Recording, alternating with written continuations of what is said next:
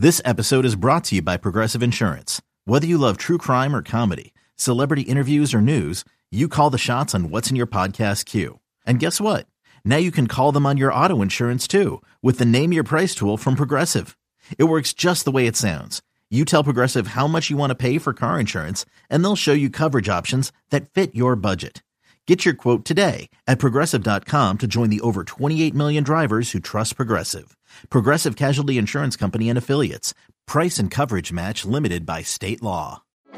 Support for this podcast comes from Frito Lay in the 2023 Snack Bracket Championship. The Frito Lay Snacker Challenge is underway, and fans are voting on their favorite snacks to crown champion. We're talking about prime time matchups between the best 64 snacks in the land. Will Ruffles Ridges reign supreme? Can Doritos defend their dynasty?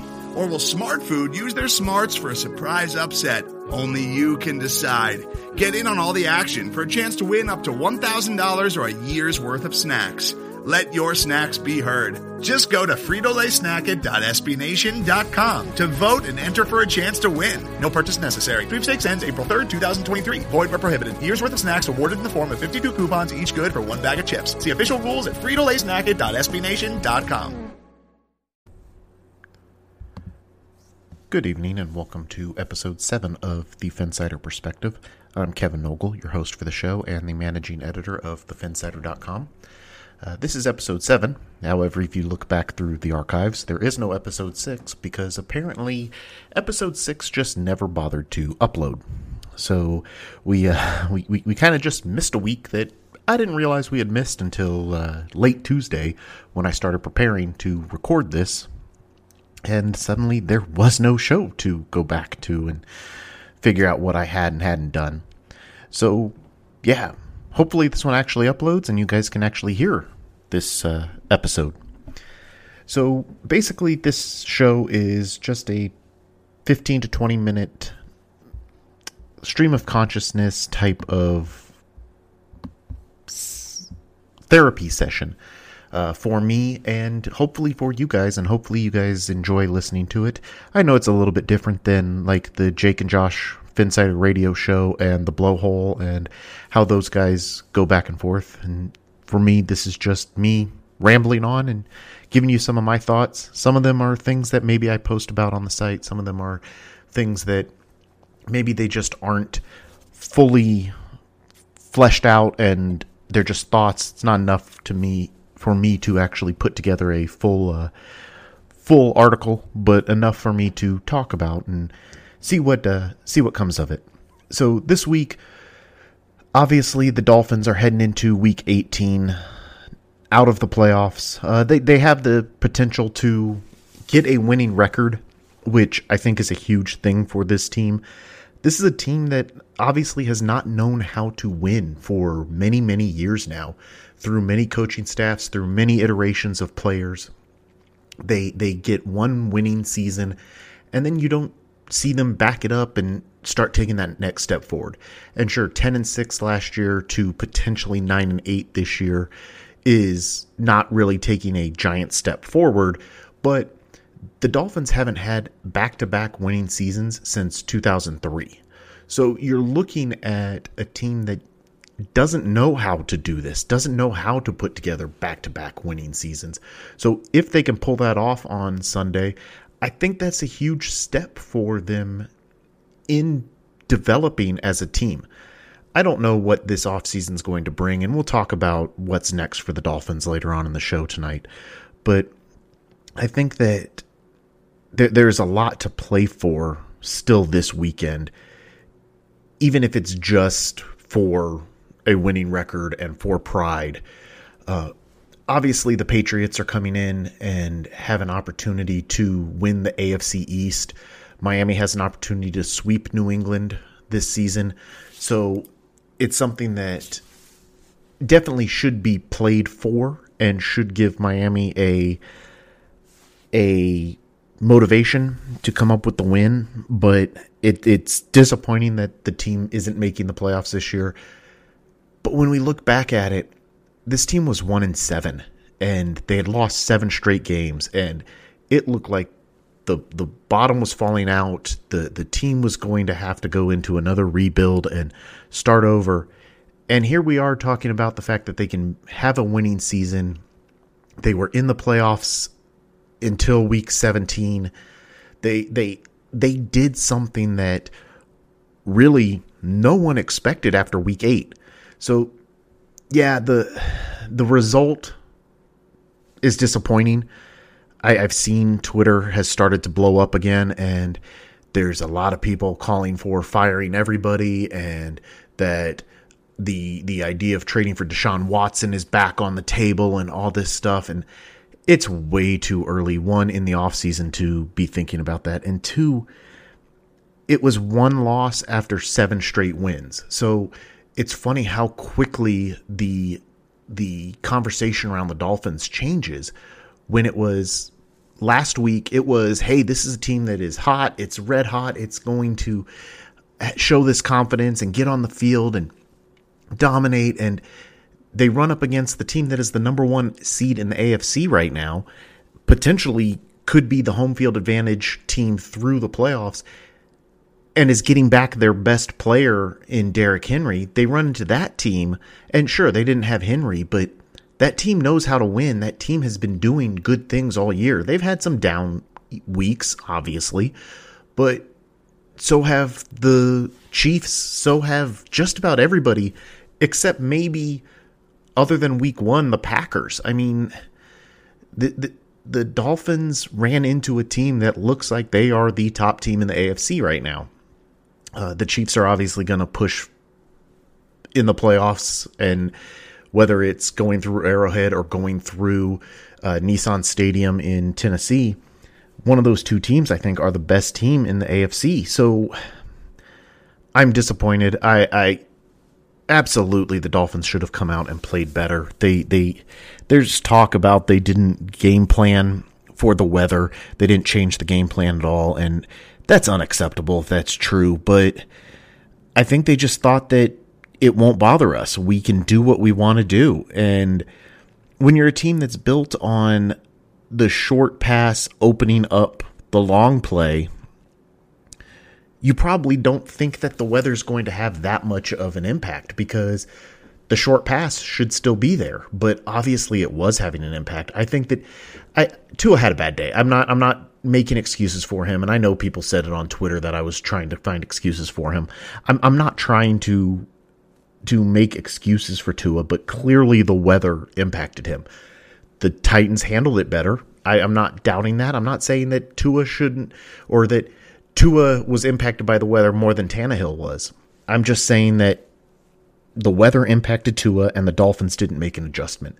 And they couldn't get the running game going they I the fact that they were throwing deep was great. That's something we haven't seen all year. It was just an odd choice of when to decide to do it in this pouring rain and the, the drops, bad passes, fumbles, just it was just a sloppy game from Miami and 3 points is not going to get it done. When you when you have a game like that, 3 points is not going to do it. So yeah, it's disappointing. It's it's it's sad that the Dolphins are not in the playoffs this year.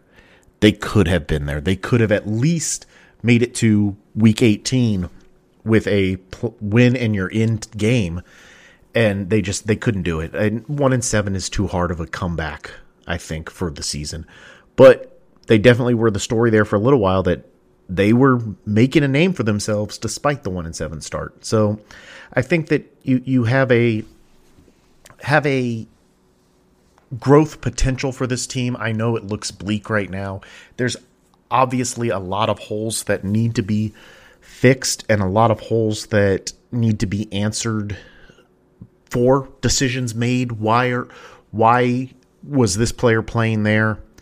Uh, it, so there, there's things that need to be fixed this offseason, but this offseason could be a huge one for the Dolphins. They don't have the multiple first round picks like they've had in the past couple years and have next year, but they do have a ton of cap space. So I would absolutely expect, and I'm probably getting into the what's next uh, piece of this, but I absolutely expect for the Dolphins this offseason to use that cap money to go beef up this offensive line. Let's get some starters in there.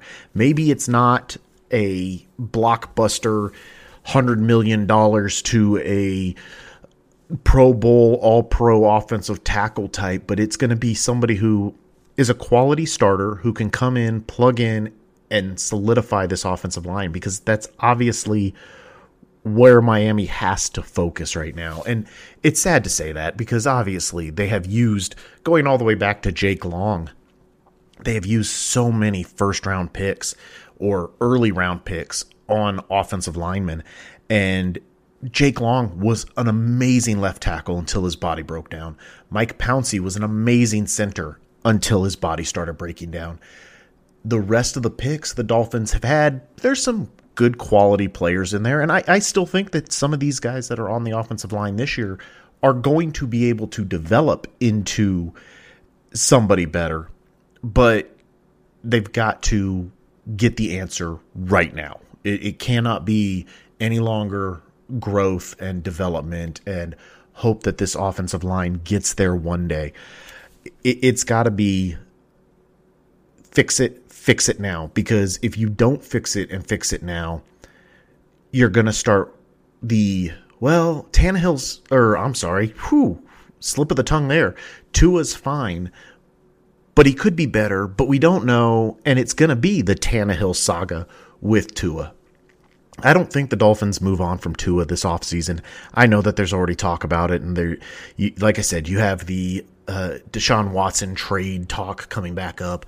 You have people talking about Russell Wilson or Aaron Rodgers or any of these type of guys that may be on the market and maybe a band aid few year starter. I, I, I understand the appeal there. I just I don't think that they're going to do it. I think that they're going to stick with Tua. They have their game plan. They're going to try to grow the team around him. If you can get that offensive line built, you probably I, I think that they end up drafting a running back. I'm not saying they won't, but if you could get that offensive line built with uh, with guys like uh, Myles Gaskin and Phillip Lindsay and Duke Johnson, you have a core right there that could be good. I'm not saying they're going to be, and like I said, I think they draft a running back, but you have a core there that if you beef up the offensive line, maybe that core is good enough. Th- this is not a run, run, run league anymore. You need run to be able to open up the passing game. So if you have the ability to get that offensive line into a mauling, open up holes type offensive line, maybe you don't need Najee Harris. I mean, I absolutely would have loved Najee Harris, but maybe you don't. So I think they do. I think they go and draft a running back, but I think that the number one focus has to be the offensive line. The defense is strong. I I know that there are people out there that are talking about, hey, the defense is not as good as we think it is. I think it is. I think they are tired. I think that they have spent the entire year trying to hide the weaknesses of the offense. So I think that you see a a defense that just is worn down and they got better once once they got into this seven game winning streak. They definitely figured out some things and they went back to the amoeba defense a lot more. But this past week against the Titans, you can't use the amoeba defense and get after the quarterback when you're down by 20 points and all they're doing is running it down your throat. You lose that strength.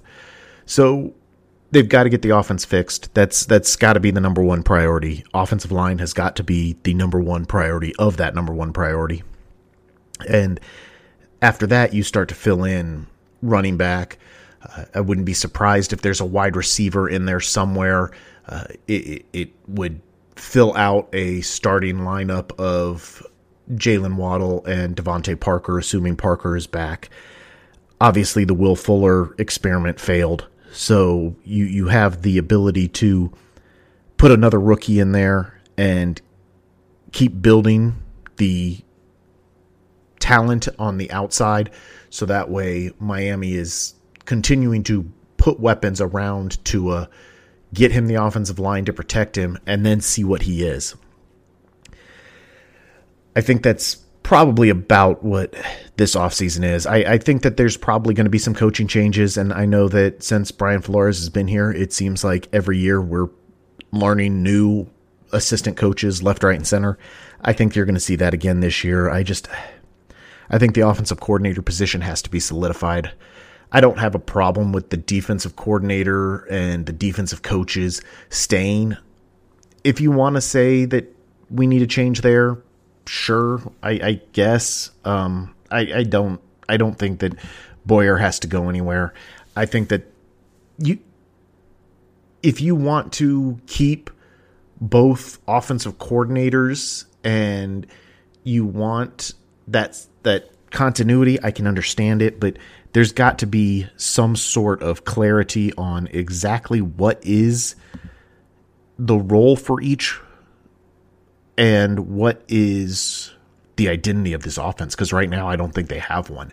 I don't know if it's supposed to be a run pass option offense. Is it supposed to be a bubble screen at, uh, in place of the running game and then opening it up to play action pass?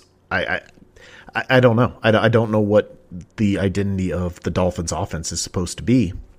And until that's identified or decided, I don't know what the offense can do. So I think that's where Miami needs to focus. They've got to get an identity on offense. They've got to get an offensive line that can block. And that's how you see Miami take the next step forward, which next year is probably once again 9 and 8, 10 and 7, trying to fight their way into the playoffs. You got to make the wild card, I think. I, I, I think it's kind of like in basketball where you've got to make the first round, you lose in the first round, then you win in the first round, you lose in the second round, and you, you grow from that. And I think that's where the Dolphins are right now. They are that team that is right on the outside looking into the playoffs. They've got to make the playoffs. They've got to be a wild card. They can they can fight for the AFC East. I don't have an, I don't have any reason why they couldn't, but they've got to make the wild card prove themselves as, hey, we belong here. Maybe go in and lose the wild card game. I'm, I'm not saying that they're going to make a run next year deep, but this team needs to be one that is solely focused on get that wild card so that we get that postseason berth and we can check that off and stop this streak of never making the playoffs and then worry about hey can we end this 20 year streak since we've won a playoff game so I think that's where Miami goes next. Um, I was going to run through the rookies real quick, particularly the uh, the the drafted rookies. Just going into the final game of the season, where we stand. Jaylen Waddle obviously is a great, great selection. Uh, I think that he, he's obviously going to break the record for most receptions in a season. He needs two to tie Anquan Boldin. He'll get those, I'm sure. I'm sure they will feed him very early in the game to get that knocked out and get that out of the way. Uh, it is a 17 game season, so you could put an asterisk on it, but at the same time, Waddle missed a game, so he'll still only do it in 16 games. So I, th- I think you'll be fine with him as your number one receiver next year. Jaelan Phillips obviously looks like a really, really good pass rusher. He's coming on later in the season. Uh, he'll continue to grow next year. He'll add more to his repertoire, and we'll see him be something special. Jevon Holland, I know that we've talked about him on here, and I know that I've talked about him on Twitter and on the site. That I absolutely love that guy. I think that that is probably the best pick out of the top or out of Miami's draft. A second round pick that plays like a freaking star safety. Um, he, he's special. Uh, Eichenberg, I think, is doing fine at left tackle. Yes, it's part of the offensive line mess, but I think he's growing into that position. I think he probably stays there next year unless Miami signs somebody huge. But remember, left tackle is every other team's right tackle because Tua is the only left handed quarterback. So you're looking at bringing in somebody to solidify the blind side, which is the right tackle position in Miami's offense. So you, you're looking at replacing Jesse Davis there. So Liam Eichenberg, I think, is fine. He'll he'll grow some more. Again, we need to be past the growth. We need to be into playing, but I think Eichenberg will be fine. Uh, Hunter Long, obviously, we didn't see a lot of him. I think he'll continue to grow. We'll see more. And then uh, Larnel Coleman and Gerrid Doaks, the two seventh round picks, both practice squad all season. They'll probably float right on that ro- roster bubble next summer, and we'll see what happens with them. But I think Miami's rookie class with Waddle, Phillips, Holland, even Eichenberg, that th- those four are all NFL starters. That's a great class. Uh, Hunter Long is somebody who can develop into something special, especially if he gets more chances. Um, obviously, the question becomes Mike Gesicki. I think I think the Dolphins do re-sign Mike Gesicki, but I think that you uh, you have a, an opportunity there for Hunter Long and Gesicki to become a nice tandem. He just needs more time to develop. So last week I started the first mailbag portion of the of the show. Obviously, again, there was no show because it didn't upload. So I'm going to go back and pick up a couple of those questions and then see if there are anything else uh, out there on Twitter for this week.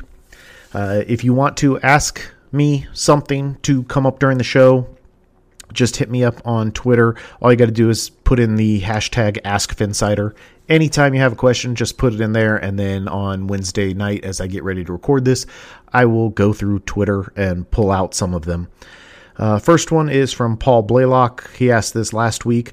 Uh, with such obvious flaws in the O line, should a fan root for win out knowing they can't go far in the playoffs, or would it be better to lose and secure better draft position?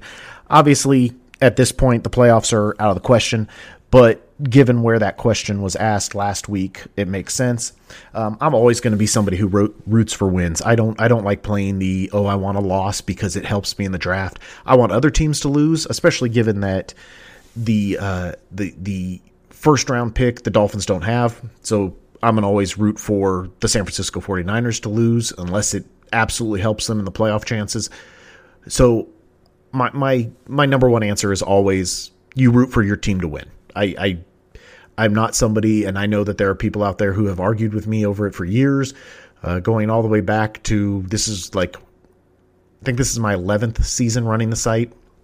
So even before that, the last 12, 13 seasons when I was just a uh, fan post writer on the site, I think that everybody, or I've had arguments with people over that, but I've always been somebody you root for your team to win. I don't care. I don't care if you are the Jets and Jaguars at the bottom of the league trying to fight out for the number one pick. If you are a fan of that team, you root for them to win. And you, you, you will get the draft pick that you were supposed to get somehow, some way. Yes, maybe the number one pick is the star quarterback, but maybe the number two pick is the star quarterback. We've seen it all the time. Uh, you, you never can tell which quarterback is actually going to be the one that pans out. So I'm always going to root for a win. So in that case, looking back at last week, yep, I root for win out. This week, I'm again rooting for a win. Um, yes, it doesn't affect the first round pick this year because, like I said, we have the San Francisco 49ers pick, while the Philadelphia Eagles have the Dolphins pick. But it helps second, third, fourth, fifth, sixth, seventh round. So I I I don't really care. I'm always going to root for a win. I don't like it when the Dolphins lose, and then it uh, it it bothers me when they lose. I'm always going to root for a win. Uh, Dario Reese asked, "What exactly is Mack Hollins?" He makes a huge play, disappears for a few weeks, then reemerges with another big play. Why isn't he utilized more? I think that's exactly what he is. He is a good depth wide receiver, and when you have Jaylen Waddle and DeVante Parker and Mike Gesicki being shut down, he's somebody who can come in there and make some big plays. But he's not the guy that you're relying on. He's not that top tier wide receiver. Uh, Albert Wilson is basically in that same situation. I think Albert Wilson is a little bit ahead of Hollins, but I think that th- th- those are your depth guys that you have to have. Every team needs those guys who can step up when somebody else is being double covered or is having an off game but he's not somebody who's going to be a huge uh, addition to the team. And then my last question I'm sorry, I have two more questions from last week. Uh, why is Jesse Davis still at right tackle from Eric Serprenant? I hope I said that correctly. Uh, at SoxFan70 if you want to find him. Uh, and by the way, to go back, Dario Reese is Dario underscore Reese. And Paul Blaylock is JB Dad 13. So uh, Eric asks, why is Jesse Davis still at right tackle? And obviously, I think everybody has seen it. Davis is probably the weakest of the five on the offensive line, but I just think that that is a matter of who else is going to be there. Uh, if you pull Jesse Davis out, your choices are really Solomon Kindley, Greg Mancz, or Robert Jones. And Mancz is a center. Jones is a undrafted free agent guard. And Kindley is the question mark. I think the Dolphins look at Kindley straight as a guard. Could he be kicked out to tackle? He probably could, but I think they look at him as a guard. I think he is somebody who probably challenges Austin Jackson next year for that starting guard position. Maybe Jackson gets kicked back out to right tackle. But I think that Kindley strength, and I don't know why Kindley has not played this year, why he has not been inserted into the offensive line more. I think he is somebody who could absolutely be a mauler who especially in the run game, but he just he he's not he's not asked to do that. So I don't know, but I just think that the reason Davis is out there is because who else would it be? There there isn't an answer. Uh, and finally, from last week, Brian Moore, uh, be more creative, and Moore has an E on the end, two O's and an E. Uh, why haven't we locked up Ogbah yet? Pass rushers are hard to find. He is second year of a two year deal. Uh, I think that it's just a matter of the Dolphins wanted to get through the year. I think that's what it is. They they have some guys, Ogbah, Gesicki, who need contracts, and I think you'll see them after the season is over get through that week or whatever that the coaches take to look through all the tape and regrade everybody. And then I think you'll see it. Deadlines drive action, especially in the NFL. You don't see deals get done unless there is a reason for them to get done. If Miami needed to create uh, cap space this year, maybe that would force them to create a re signing for one of those guys. But I think it's just a matter of you'll see them get signed January, February, headed towards March as we're getting closer to the uh, franchise tag and the start of free agency. Uh, looking to this week's, and I know this is a long um, episode, so I'm not going to say your name because it's Ignashka, I think. Uh, what role does Dan Marino serve on the team? Because he liked and wanted Justin Herbert, and no one listened to him. What is the point of having him as an as a consultant? I think that's exactly what it is. First off, it's a PR thing that hey, you can trot Dan Marino out there, and that's a huge thing. Dan Marino is obviously a PR pull, and then he's a consultant. What does a consultant do? He gives an opinion. He says, "This is what I like." And then you choose whether or not to listen to him. You don't have to take the advice of a consultant, and I think that's exactly what Marino does. Hey, if he wanted Justin Herbert, great. But I don't think that there's any reason that. I, I know everybody loves this. Oh, Herbert was the right choice over Tua, but that's like saying that Matt Ryan was the right choice over Jake Long at this point. Herbert wasn't really ever in the conversation when the only person out there who really said Herbert was the right choice was Mike Tannenbaum. And if the Dolphins had listened to Mike Tannenbaum, the fan base would have been up in arms because Tannenbaum had just failed with the Dolphins. So I, I don't, I, I, I get it. Herbert looks great. Not arguing that. But having 2020 hindsight is a thing. And yep, Matt Ryan was probably the right choice over Jake Long. But at the time, Jake Long and first Matt Ryan wasn't even the debate. Matt Ryan wasn't even seen as a top one pick. It was Jake Long or Chris Long was the debate. And the Falcons taking Ryan at three was seen as a reach. And it goes back to you never know what the first pick is going to be. Draft drafting is not a sure thing ever. You have a 50-50 shot on just about everybody.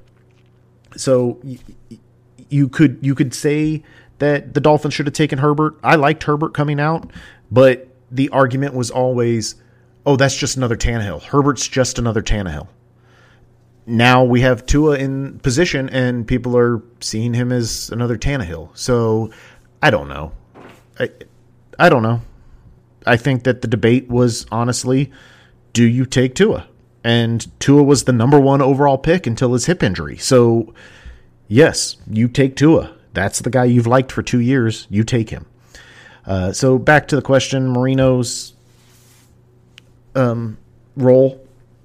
It's it's PR and it's a opportunity for him to consult. It's an opportunity for them to be able to put him into the quarterback room and be able to leverage him to help the quarterbacks.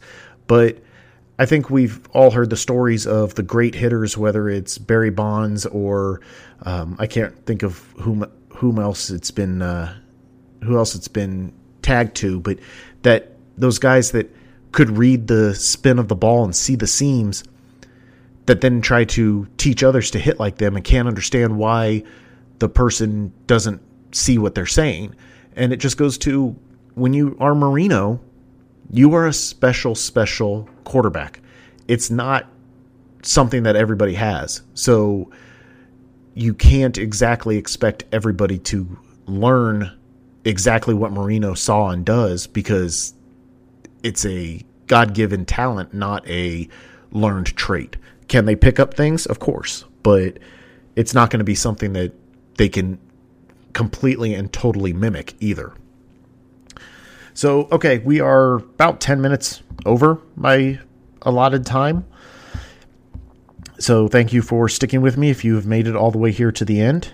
I didn't plan on going this long, but wanted to make sure we talked about some of the things, make sure we talked about some of what's next for the Dolphins, and then pick up those questions from last week that I answered and nobody ever heard the answer to. So, thank you all for joining me. I'm Kevin Nogle, the managing editor of thephinsider.com and your host for the Phinsider Perspective. Make sure you give us a follow wherever you get your podcasts so that way you can pick up the next episode of this show as well as the episodes of The Blowhole and the Phinsider Radio Jake and Josh show. Thank you all, and hopefully next week we are talking about the Dolphins as a winning franchise for the 2021 season. Today's episode is brought to you by Cars.com. With over 2 million vehicles and 50,000 more added every day, Cars.com will match you with the perfect car for you, your budget, your life, your style. And if you're ready to say goodbye to your current car, Cars.com will get you an instant offer to cash it in. Just start by entering your license plate and get matched with a local dealer who will write you the check. So whether you're looking to buy or sell, just go to Cars.com. It's magical.